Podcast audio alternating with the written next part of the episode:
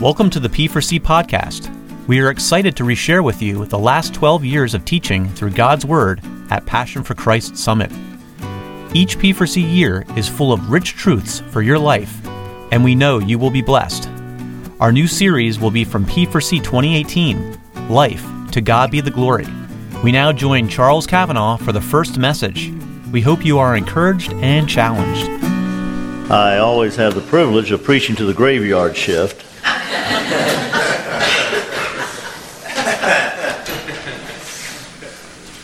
I would fuss at you if you nod off, but I can't because I often nod off.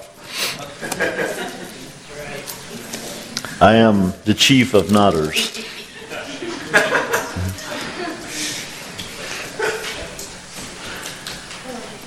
I never tire of this. And I don't know how long the Lord will allow us to do it. It's been a good 10 years, 11 conferences, and we never leave saying, well, that was a bummer. Never. We've never left and said, boy, that didn't go well. By the grace of God, by the goodness of God to us, every time we leave, we say, wow, it was, was so good. God blessed again. And, and it's a blessing to be with you and to worship with you and to have fun with you, have fellowship with you, to hear what God has in His providence brought you to. Um, and all of that and more is uh, a blessing to us. The people that have become a part of this annual thing and then those who are new who come. So good to have my pastor here for the third time and I appreciate uh, him investing his time and effort to be with us and staying the whole, whole time. And uh, uh, I'm grateful uh, for all these things. My wife, who uh, both of us starting to feel the um, creeping ravages of age. And, uh, you know, she jumps into stuff there at the house and um, just all. My, my sons, my daughter-in-law. Um, it's, it's a good thing to give thanks to the Lord. As we come to the last message of our week, it's always with some hope of a, a sort of a send-off, a sense of, well, we heard all this, so what? And sometimes we've dealt with some really important theological themes, and even that has come up here, even in the midst of what we would call a more practical uh, life centered approach this year, but it's all practical. All God's Word is practical. And so today, we, uh, we are thinking about the gospel of peace in the way of conflict. And I want to go back to, I think everyone here will be at least familiar with David, if not this story. But uh, David was the first great king of Israel. Um, and he made Israel a force with which to be reckoned in the ancient Middle East. Israel was just a small, uh, beleaguered uh, tribe or collection of tribes of people and attacked by the Philistines and the others in the area. Sort of a punching bag. Uh, winning some of the victories, sometimes feeling like they were the lost sheep that kept getting attacked by the wolves. But David changed that by the grace of God. Um, and as a king and a warrior, David had many enemies. So he, he valued his friendships highly. As he was moving, as God was by his providence, moving Saul away from the kingship and preparing for David to ascend to the kingship, uh, David made some enemies and some friends.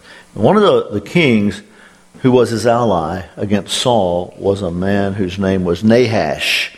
He is called in Samuel Nahash the Ammonite.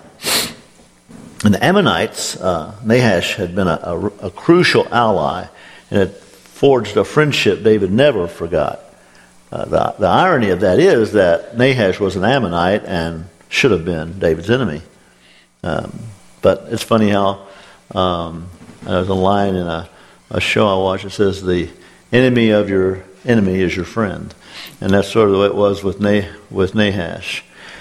Well, the time came when Nahash died, and David was grieved for Hanan, the son of Nahash, and so he gathered a group of men to go on his behalf and pay respect uh, to Hanan. Hanun. But instead of receiving this ambassage as the token of peace and goodwill it was meant to be, Hanun listened to the suspicious and ill willed leaders around him and rejected David's overture. He treated the peace committee, if we want to call them that, disrespectfully and sent them back in shame and disgrace. The Old Testament scriptures, if you read uh, 2 Samuel 10, I think it is, uh, you'll see the context there and some of the things that happened. A shaven face was not to be had among Jewish men. And uh, so they took them, they shaved half their faces and then cut their clothes off right at the middle of the hips and sent them back that way. Well, they couldn't go back. They had to hide. And so David sent word for them to wait till their beards grew out and then come back. But as you might imagine, David was not happy.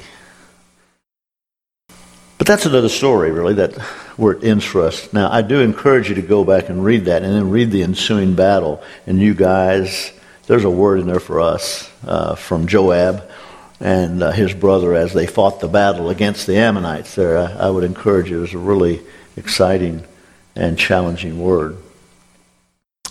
But um, in some ways, we are like that peace committee that David gathered and sent. Uh, we've been sent by our king with overtures of peace, offering nothing but goodwill. With an offering of God's riches in Christ, moved only by a heart of God given compassion, we offer peace, yet are confronted with conflict. And while the human heart has always resisted the truth of the gospel, nothing's new in that respect under the sun, it does seem that the conflict is escalating. And so, how are we to bring this gospel of peace in a life so fraught with rejection and conflict in a way that so um, genuinely is strewn with conflict. This is the challenge of the seventh beatitude, which we're going to refer to. We're not going to stay there. We're going to another place I think that will expound that concept. The seventh beatitude says, Blessed are the peacemakers, for they shall be called the sons of God. And you might say, well, why would peacemakers be called the sons of God? Because God's Son came to bring peace. So what God's Son did, his sons do, ladies included.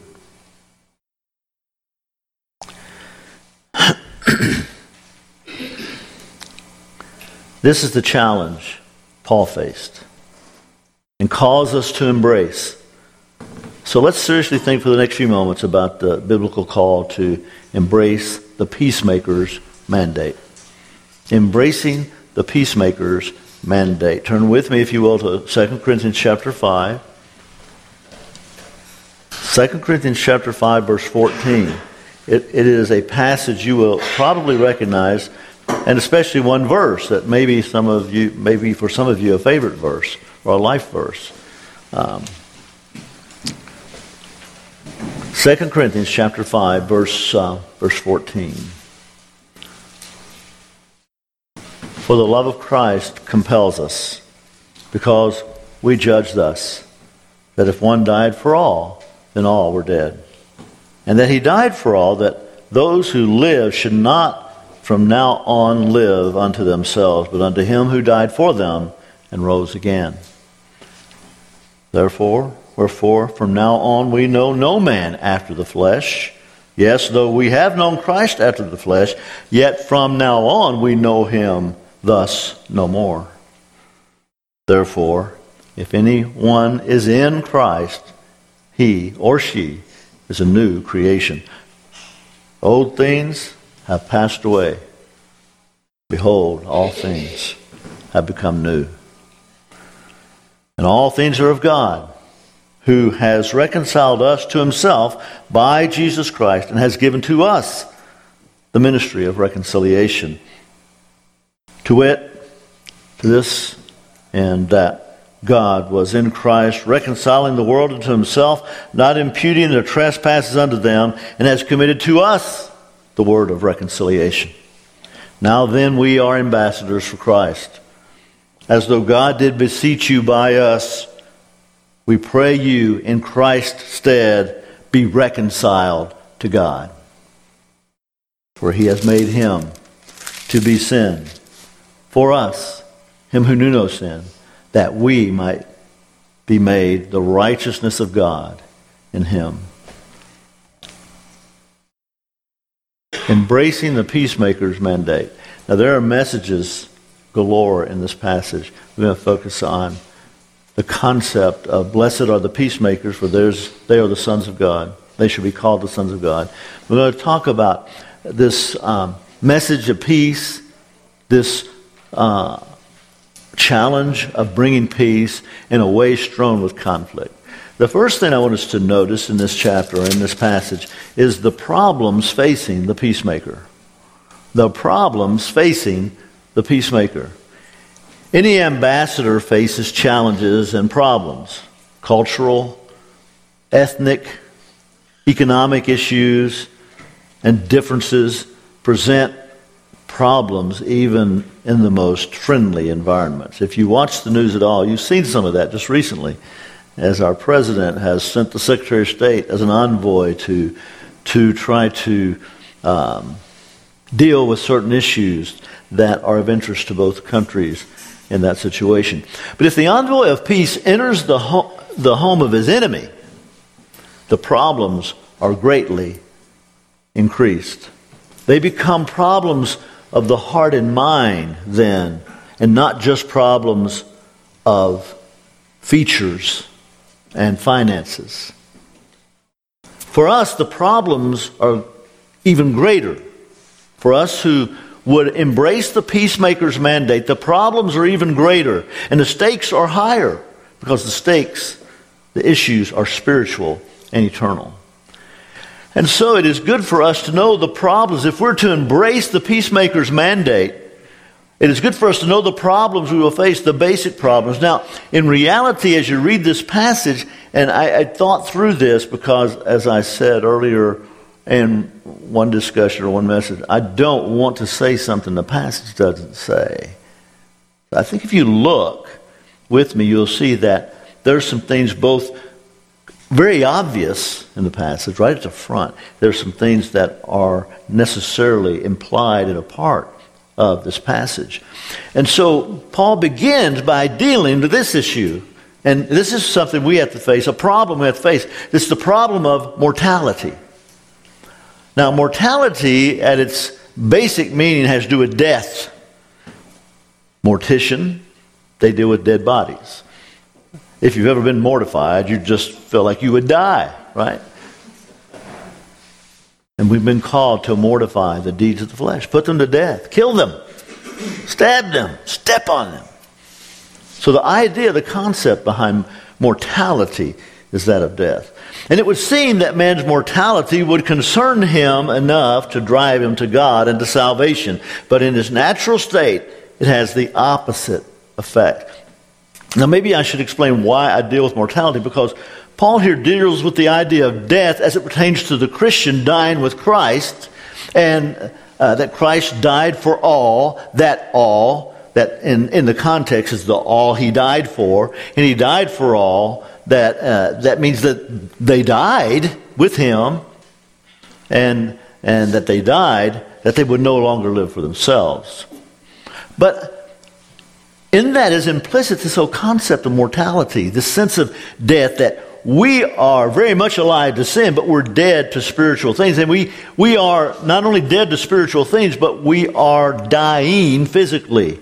This is a temporary existence for us. The people we go to with the gospel are not going to be here forever, although they may sometimes act as though they are. And so, life with a relatively short existence and people left with a very relatively short existence seek to fill that existence with temporal things. He, uh, people succumb to what is known as the Epicurean ethic. Have you heard of that? Eat, drink, and be merry, for tomorrow you may die. So people live that way. They may not espouse it and say it out loud, but that's the way they live. If we're not careful, we can live that way. We can get caught up in the daily temporalness of the paycheck and the stuff that we think that way. Well, that's what we face. We face a people who don't think in terms of dying to sin and don't even think in terms of their own mortality as being a motivation for eternity. They think of mortality as a, an enemy that they must stave off until they can get all they can and can all they can get until it comes, till death comes. This is largely the philosophy of humans outside of Christ. It may come in different forms, but the essence is the same. Fill this earthly existence with fun and stuff, then go wherever it is you go when you die. Now, this is a problem for us. If you'll be a peacemaker, this issue of mortality is an issue. And then there's the issue of depravity. And depravity has to do with this fleshly, corrupt existence. Paul refers to depravity, at least indirectly, in this text when he says, they should no longer live unto themselves. These who died with Christ should no longer live to themselves, which implies that people by nature do what? They live unto themselves. They don't live for God. They don't even live for others. Primarily, they live for themselves. Then he uses the phrase, uh, we regard no one after or according to the flesh. Why did he have to make that distinction? Because we naturally look at people according to the flesh. We naturally um, live unto ourselves. This is depravity. This is sinful depravity. And Paul, of course, is speaking specifically here of believers, but what once was true of believers is the natural state of all outside of Christ. The problem we face as Christ commissioned peacemakers is that our audience uh, suffers from complete sinful depravity. Not just mortality, but depravity. They live to themselves. They regard things according to the flesh. This is their viewpoint. This is their perspective. Do you think you know? Do you really think, just think about this, I think it's a question. Do you think you really know how sinful you are? The heart is deceitful above all things and desperately wicked. Who can know it? I mean, I get just a glimpse of my sinfulness sitting here trying to worship. I can't sing, but I don't have a clue, really. So Think about lost people, un- unconverted people. They have no clue how sinful they are. They're depraved, they're blind, they're lost. They view things according to the flesh. And then there's a third problem here, implicit here, and all of these are more implicit than explicit, but they're there, underlying Paul's discussion and argument. The third is hostility. You see, the problem for the peacemaker and the problem that he or she faces is not just a benign mortality and depravity. Oh, well, I mean, people are what they are, right? No, it's not just that. But it's also resulting in very active hostility toward God, Christ, and the gospel of peace. That's why it was necessary for God to reconcile us to Himself. Do you see that? Why the word reconciliation? Why even bring up reconciliation? Because God had to reconcile us to Him because we're His enemies. Reconciliation denotes enmity that must be dealt with. Thus, the envoy of peace. Thus, the ambassador who goes to the country. He goes because there's either enmity or the possibility of enmity that must be dealt with. And so, men and women are hostile. We are not naturally at peace with God. Depraved and mortal humans do not embrace the God and Father of our Lord Jesus Christ. Paul quotes the psalmist in a litany of biblical citations that show the peacemaker what he's actually facing, what she is actually facing. There is none righteous, no, not one. There is none who understands. There is no one who seeks after God. They are all gone out of the way. They have together become unprofitable. There is none who does good, no, not one. Their throat is an open tomb. With their tongues they have used deceit. The poison of asp is under their lips whose mouth is full of cursing and deceit and bitterness. Their feet are swift to shed blood. Destruction and misery are in their way. The way of peace they have not known. There's no fear of God before their eyes. This is what we face.